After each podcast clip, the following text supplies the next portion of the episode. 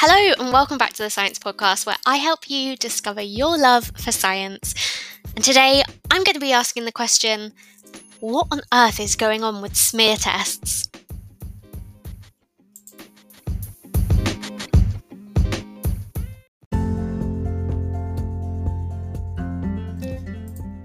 Around 6 million women are sent letters each year inviting them to their doctors to have their cervical screening test, which is also known as a smear test.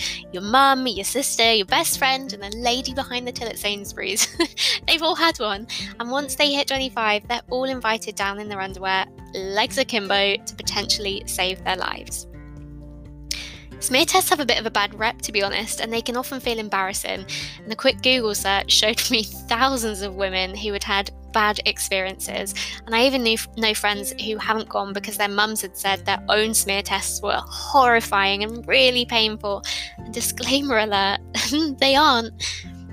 I don't mind smears. They're all in a day's work for me, is what my nurse said to me right before she asked me to pop behind the screen and take off my underwear. Less than five minutes later, I was popping my knickers back on and telling myself, do you know what? That actually wasn't so bad, and I've made steps towards protecting myself against cervical cancer. Thing is, there's a lot of confusion around smear tests, and people don't realise that you have to get them every three years people also don't realize it's not a horrific experience. You can ask for a female nurse. And the worst thing that people don't seem to realize is that having cervical cancer is way worse than having two minutes wearing no knickers in your doctor's surgery.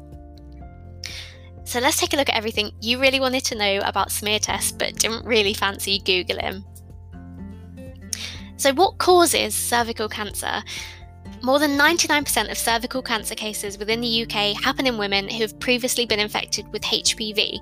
But having HPV doesn't mean you'll definitely get cervical cancer because one in three women will develop HPV infections within two years of having regular sex, and four in five women will develop the infection at some point within their lifetime.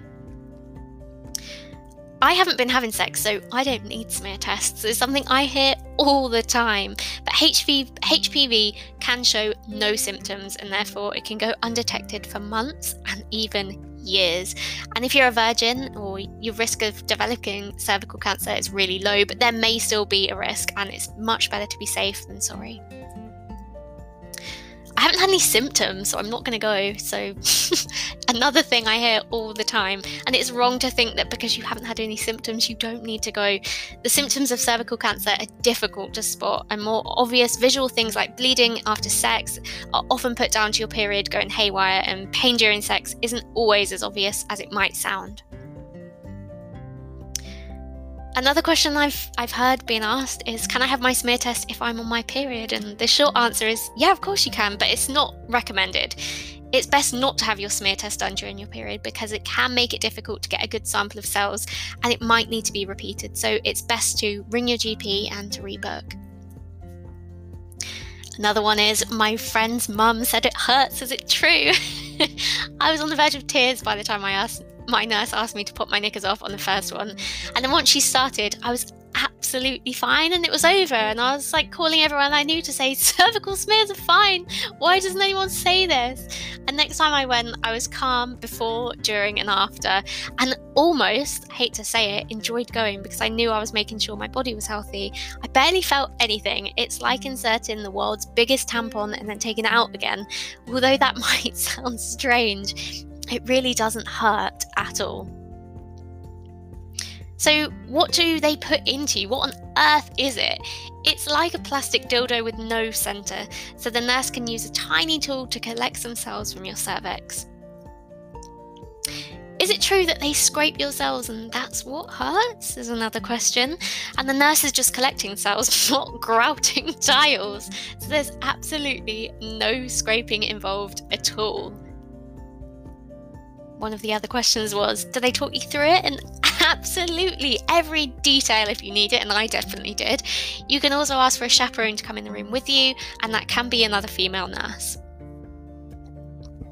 so, why do some people bleed afterwards is another common thing that people ask. And it's true that some people do bleed afterwards, but that's not for everyone. It's just because the cells on your cervix are really, really delicate. Another question is how long does it take to get my results? And to be honest, it shouldn't take any longer than a few weeks, but don't be afraid to give your doctors a quick call if you haven't heard back.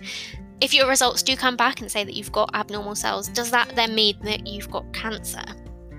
Absolutely not. Your GP surgery will send you a letter explaining everything again and again. And if you have any questions, don't be scared to ring your GP and ask because they'll be more than happy to speak to you.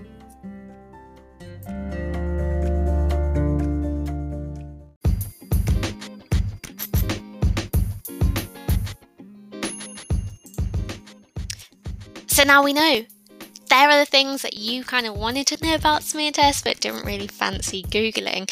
Think of it as a free little service I've given you. And to be honest, if you haven't booked your cervical cancer test or you had the letter and you were putting it off through coronavirus, don't. Let this be your reminder that you still need to go, even today. It's been great having you here with me today, and make sure you tune in next time for another episode of the Science Podcast.